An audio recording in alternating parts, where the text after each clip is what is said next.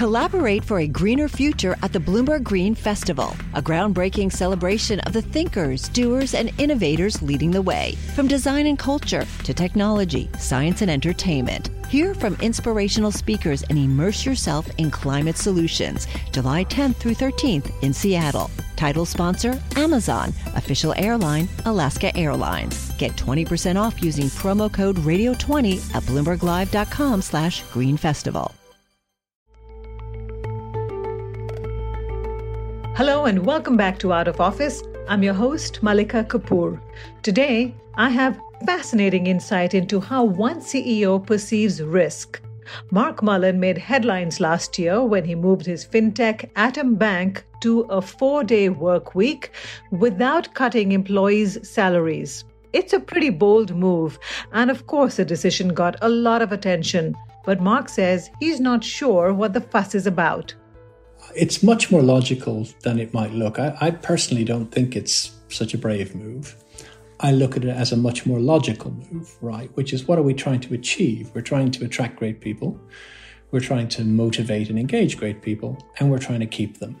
And that puts us in a very competitive position, or this initiative puts us in a competitive position relative to everyone else who's trying to do exactly the same thing. Because we're all competing for talent. He talks about his peripatetic life. He moved around a lot as a kid. He attended 11 schools, and he says it's made him comfortable not knowing what's ahead. My background at least taught me that, you know, you're not as in control of events as you'd like to think you are, because there's this illusion of control. And so you can do all the things that are in your power to try and shape the destiny of your career, you as a person, your business, whatever it is we're talking about but it's a kind of an illusion. I have an ability to cope with that illusion, I suppose, that, that enables me to succeed. In our conversation, Mark talks about what makes a good employee, what makes a boss stand out. And since no one ever reaches the end of their career and says, I wish I had spent more time at work, he explains why it's so important to maintain a healthy balance between one's personal and professional life, and of course, why he switched his company to a four day working week. Here's my conversation. Mark, welcome to Out of Office. Hello. It's lovely to be here. So, Mark, you used to be an executive at HSBC. Now you run a fintech company. Your company was one of the first companies to adopt a four day week. Your employees are working less hours for the same pay. Are you a bit of a rebel or a risk taker?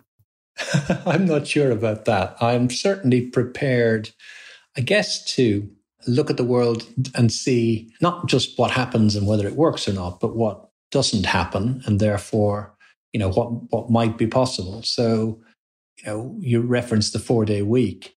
At the end of the day, I'm trying to get a productive output, high quality productive output for a given cost. If I can get the same output at the same cost and deliver a better outcome for my employees, why wouldn't I? In other words, it doesn't require radical thinking. It just requires a pretty sort of cold hearted analysis of what's working, what's not working. And that kind of opens your mind to focus on what you're trying to achieve, not just on how you happen to be doing it. How is it going? Uh, how are your employees doing? And how is business faring since you moved to a four day week? You know, it's remarkable. So the business has continued to run. Customers are satisfied. We haven't dropped the ball. Nothing's gone wrong.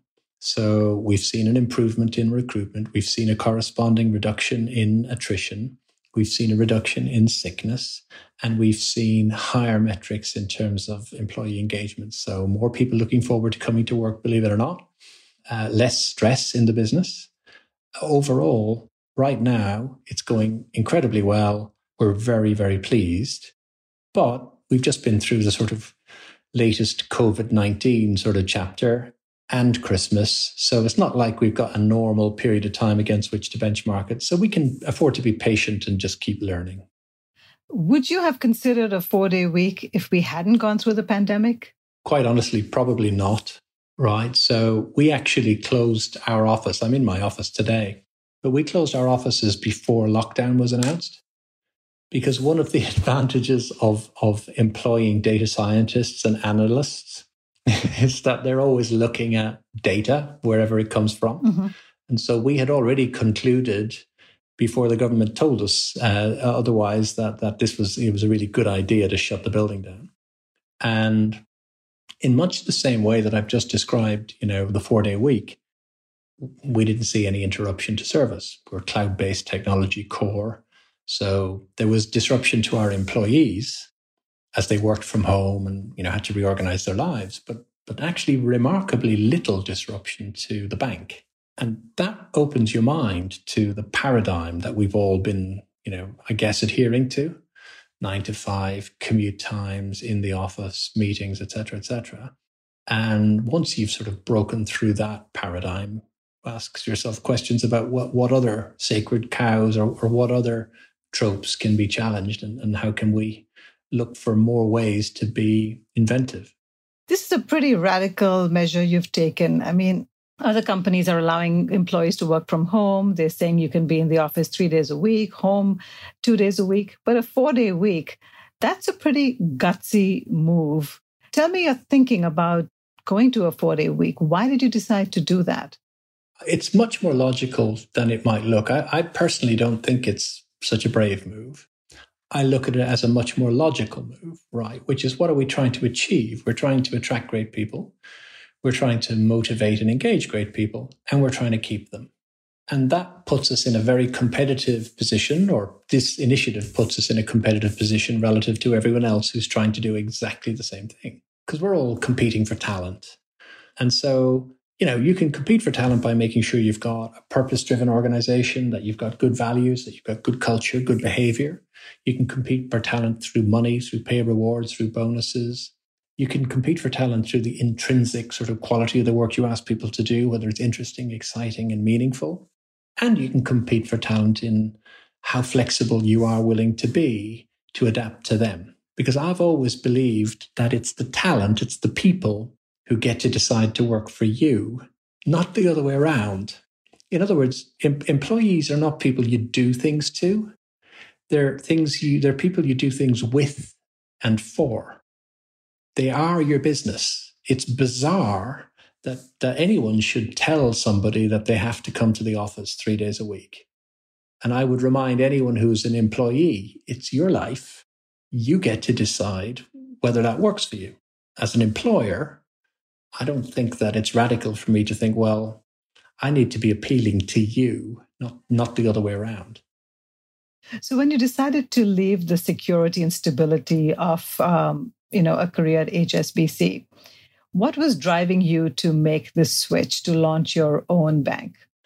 Oh, lots of things. I had uh, enjoyed my time in HSBC. I think I'd had a fair degree of success. I was running First Direct, which is a great business, and and uh, mm-hmm. I was enjoying my life more generally. Um, but I was also in my mid forties, and I don't think I was immune from the sort of you know creeping midlife crisis. Uh, an opportunity had come, which was, you know, an intriguing adventure to go and do something radical and new and different. And I felt as though that the temptation to stay was almost dangerous. And that if I didn't do it, I would probably look back in a year or two years' time and regret it because I didn't think that the, the sort of, if you like, uh, serendipity would keep smiling upon me. And so there's this temptation of believing that, you know, the risk is to leave but, but honestly, the risk is often to stay. And I viewed it as, you know, a bigger risk for my family than it was for me personally, because you've got accountability to more than yourself. And if you want to go off on these adventures, then you, you don't want to drag everyone into the abyss. Let's be honest. um, but I, it was less scary than it sounds. What do you mean about, uh, you know, the risk is more to stay? Can you explain that? if you work in a big corporation uh, today, especially one that's got what might be described as a legacy business model, inevitably those business models are constantly being reshaped and challenged. And let's call it what it is shrunk. And at some point, you you know you run the risk of being a victim in that shrinkage. You run the hmm. risk of obsolescence simply because you've hung around for too long. So it's quite good to reinvent yourself. And the best way to do that is to, you know, move around within an organization or failing that to leave and move to other organizations. And so the risk of staying is that just because things look great now doesn't mean in 15 months' time or 12 months' time there won't be the next change initiative because banks go through them with alarming and monotonous regularity. And you'll find yourself on the wrong side of one of those change initiatives eventually. And I felt as though, you know, I was quite an expensive person in HSBC. And I didn't want to be done to. I wanted to be as much in control of my own destiny as I could be.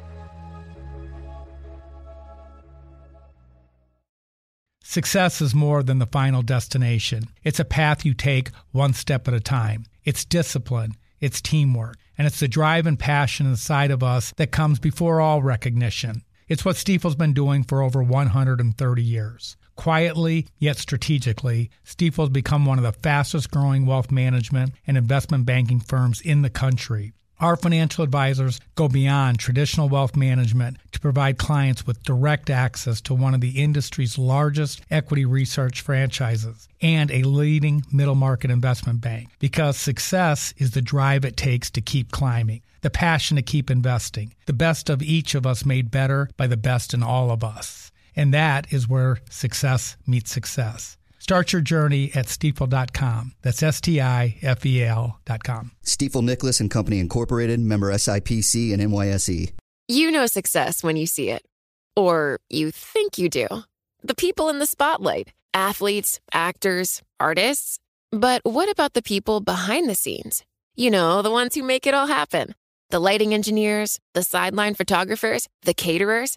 They're small business masterminds. And if there's one thing they have in common, it's making their money work harder.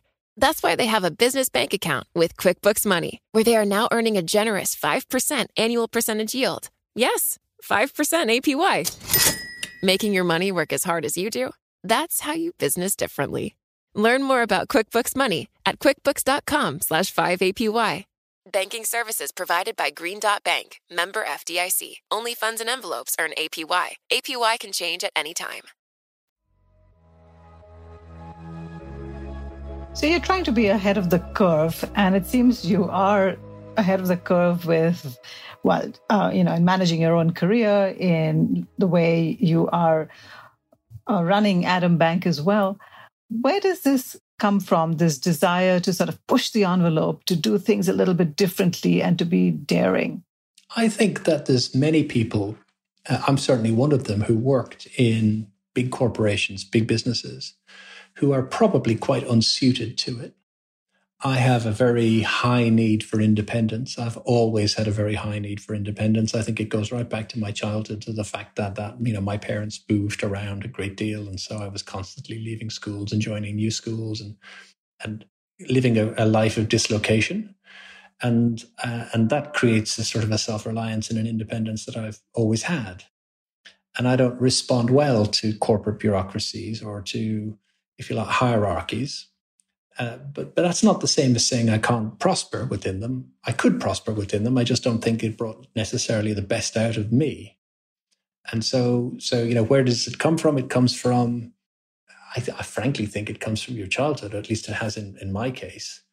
Um, that that desire to be to plow my own furrow, as it were, or to or to, or to pursue my own course you know, for a lot of years, I managed to reconcile that with a career in HSBC because it's a very big group. There's lots of different businesses. There's, there were lots of different places I could go to express that, if you like, adventure and, and desire to learn.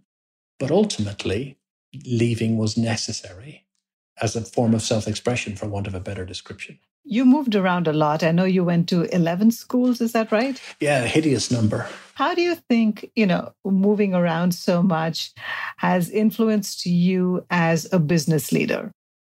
Uncertainty and ambiguity are two things that are challenges in life and in business. And I think uncertainty is something that, you know, everyone tells you you got to learn to live with it.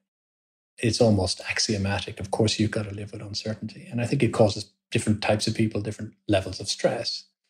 Ambiguity is slightly different. It's in many respects more difficult. It's not the certainty that something will happen.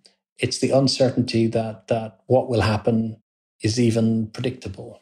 My background at least taught me that, you know, you're not as in control of events as you'd like to think you are because there's this illusion of control. And so you can do all the things that are in your power to try and shape the destiny of your career, you as a person, your business, whatever it is we're talking about. But it's a kind of an illusion. I have an ability to cope with that illusion, I suppose, that, that enables me to succeed. I'm not sure that it's general. I think that I deal with people who find change more stressful than I do and who find uncertainty and ambiguity more stressful than I do. And I, I suppose I have an ability to just let it let it wash over you.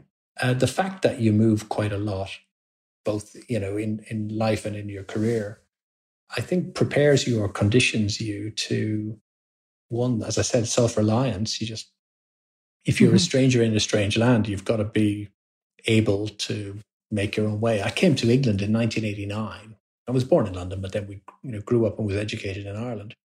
And I came to Birmingham and I didn't know anybody, uh, absolutely nobody.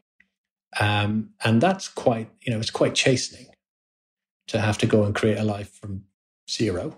How old were you at that time? I was 21, 20 when I first, when I, when it was my first job and to sort of create your network from scratch and to create your, your life from scratch is, is a good lesson. And then to have to recreate it periodically is also a good discipline because you you would like to think that you carry your CV and your experience with you. But actually my experience is that that you have to reprove yourself everywhere you go. And and that's tiresome, but it's also a good habit that once again you've got to demonstrate that yes i can do this and yes i know what i'm talking about and you can't really trade on your reputation in the way some people think you can so how did you build your network when you first came to birmingham at the age of 20 or 21 basically you've got to have a, a, sense of personal energy and engagement. I would like to think i'm not the least sociable person in the world. Um, but i i also benefited from some brilliant people some brilliant bosses uh, some incredibly unselfish people who had no particular reason to look out for me, but who did. I was recruited by somebody who then subsequently was my mentor in my first company, was Forward Trust Group, and helped me get a number of jobs. Obviously, he thought I was talented, but but there was nothing in it for him. And so the idea of mentorship, the idea of I, I, you know some sort of guardian angel, absolutely appeals to me because whether you're talented or you're not talented, you know, a helping hand can make such a profound difference to the future prospects of an individual.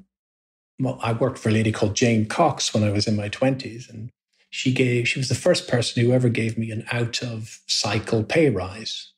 Hmm. And it wasn't a huge amount of money, but what it was was a demonstration of somebody going out of their way, breaking process to help an individual who worked for her. It was disproportionately positively impactful that somebody would bother. And I've kept that with me that, that, you know, sometimes catch, I think there's an old adage which is catch them doing something right becomes incredibly important and, and, and to try and make some time for other people because I've had a huge amount of support in my career. So when you ask me, what did I do? I think the question is almost as well, what did everyone else do? because I feel as though I've had fabulous patrons all of all of the 32 years I've been working. You've been fortunate that you've had such amazing mentors who've uh, who've guided you. How does that influence your attitude about mentoring other people, young people starting off in their careers? Do you make that a priority? And you know, how do you go about doing that? Well, so so it's a two way conversation, isn't it? So my best advice to anyone listening to this would just ask for help. I have very rarely met or worked with anyone who refuses to offer advice when they're asked. The question is, they're not often asked sometimes. So the most obvious prescription is remember to ask for advice, guidance, help, because most people are only too happy to share their experiences with you and they're only too happy to help you, but they don't necessarily get asked. I think that that younger people than me, of whom there are many, uh, have an awful lot more confidence, a quiet self confidence that perhaps people of my generation lacked. And they are more open and they are more engaging and more receptive to feedback than perhaps I was. And so they are more willing to ask. So, so you know, there's no formula as such. Yes, you should be helpful. You know, it's not a ladder that you're trying to pull up behind you. It's a ladder that you're trying to build on. Um, because as I look at, at, you know, my career, I don't look at, at somebody who was the brightest person in the classroom because I was never that. And I don't look at somebody who was born with a silver spoon in their mouth, you know, was destined for for for success because I was never that either. And I think there's a, you know, that that, that that that there's a very positive message in that, which is that that you know you can succeed from wherever the hell you come from. So, what do you look for? I look for three things in people. I look for, I guess, a capability, whether it's IQ or whether it's experience. You know, the question I ask is, can they do the job? It's almost a base level question. The two more important questions are, do they want the job? And will they fit? Um, and those two questions to me are the difference between successful people and not successful people in my experience. The second of them, do they want the job? Their personal motivation trumps everything else. Because people who have that drive and energy and motivation, that personal will, uh, they're very compelling, don't you think? Mm-hmm. Yeah. To me, they end up leading businesses and they end up changing the world. The passengers don't. It's so, so that drive has to be present.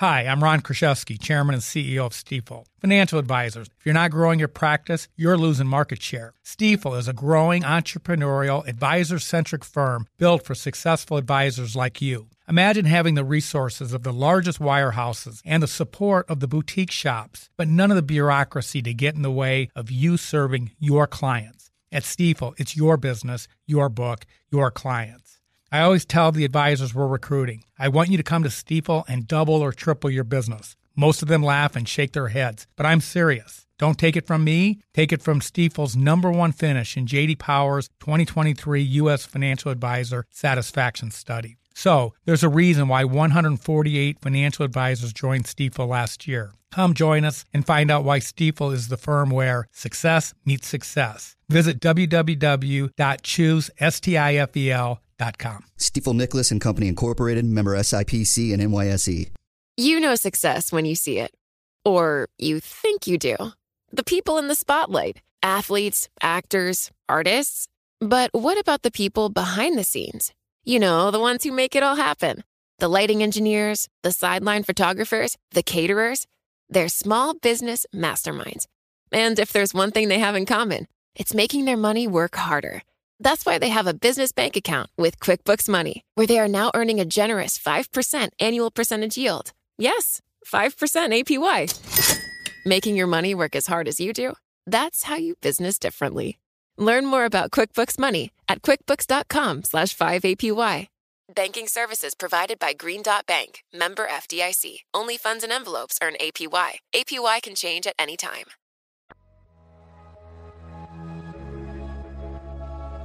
You know, everything we've chatted about uh, over the last half hour just goes to show you really care about your employees. You care about people. That seems to be really, really important to you. Again, I'm just curious, what is it that makes you put people first? Don't you? There's a few almost hackneyed phrases that I found in business. One of which is, you know, we all, we have, we put the customer at the heart of everything we do. It makes me want to be sick into a bucket because because it, it, it, required no imagination whatsoever to wheel that out. And the other one is that our employees are our most important asset. Right. Think, another oh, one we could just put aside. We could just put aside. But the strange paradoxical reality of both of those statements, I guess, is that they're true. Yeah, or they damn right. well, or they damn well should be true. So by far the biggest expense in Atom is the employee costs. By far. And that means that we're trying to create a culture where an employee is not, uh, they're not troublesome. They're not a distraction from your job. They are your job. Mm-hmm. If you're in a management role in this bank, your job is to manage your employees and coach your employees and engage with your employees. It's, they're not, as I said, they're not, they're not something, they're not an annoyance. They're the point. They're the reason you have mm-hmm. a job. And so everything that Atom is, was, or ever will be has come from the people we employ. It is so mm-hmm. obvious to me that if you put a commercial hat on and, and ignore, if you like, any morality, if just based on what I said, you you would try to be the best employer you could be. You would try to have the best employees. You would try to motivate them in the best way. Obviously, wouldn't you? But beyond that, I'd like to think there's a humanism or a humanity in the business that we're creating here. If we don't need to flog people, why would you? I don't I don't see any upside in creating, you know, a sort of a type A business environment. We are interested in the outcomes of the business model.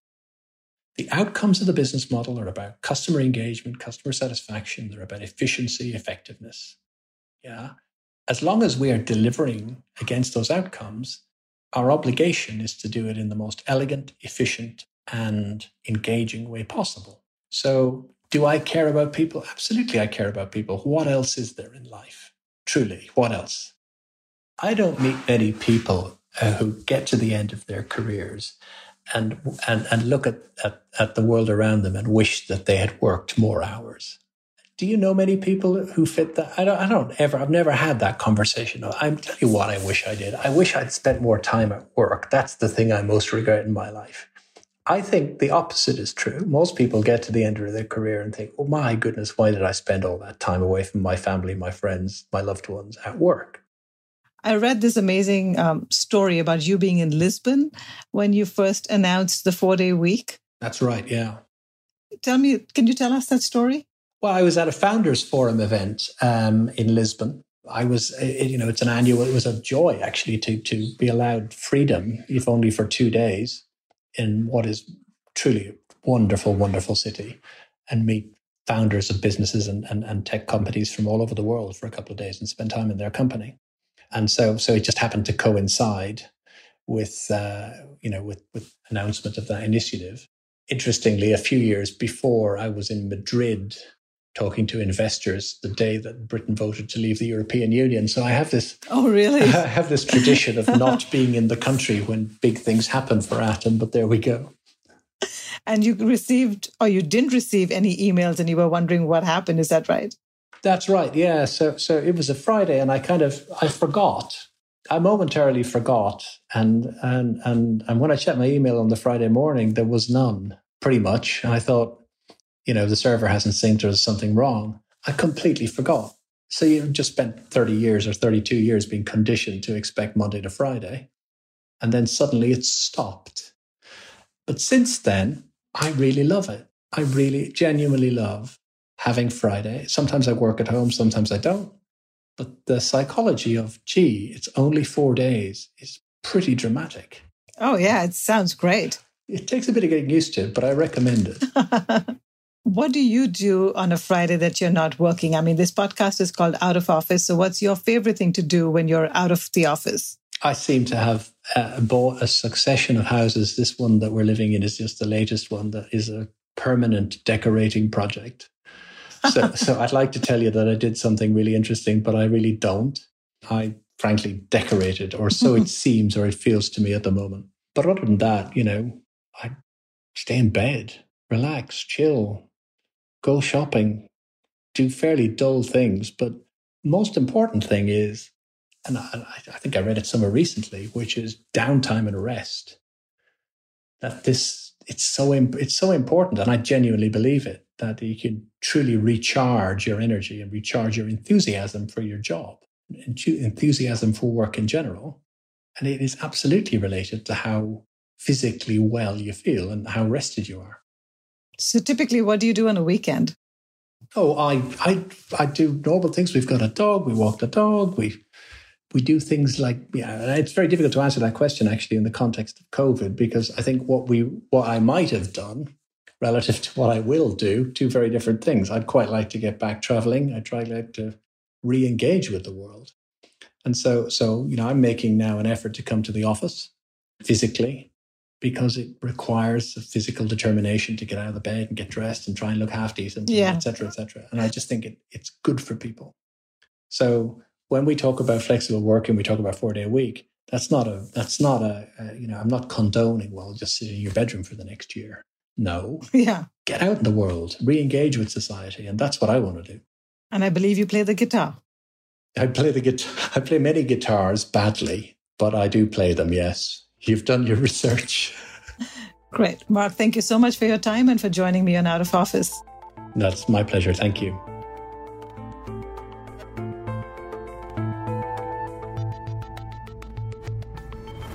That was Atom Bank's, Mark Mullen. Thank you for joining us. This episode was produced by Laura Carlson and Mamoy Ikeda Helminska.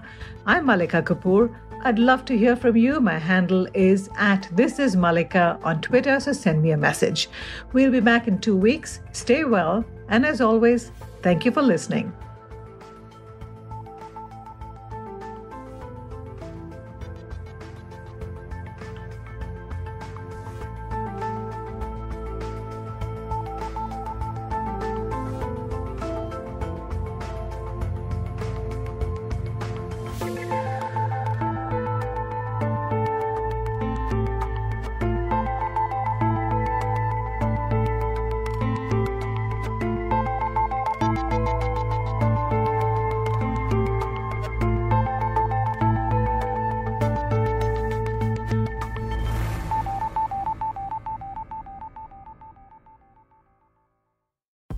Collaborate for a greener future at the Bloomberg Green Festival, a groundbreaking celebration of the thinkers, doers, and innovators leading the way. From design and culture to technology, science, and entertainment. Hear from inspirational speakers and immerse yourself in climate solutions. July 10th through 13th in Seattle. Title sponsor Amazon. Official airline Alaska Airlines. Get 20% off using promo code radio20 at bloomberglive.com slash green festival.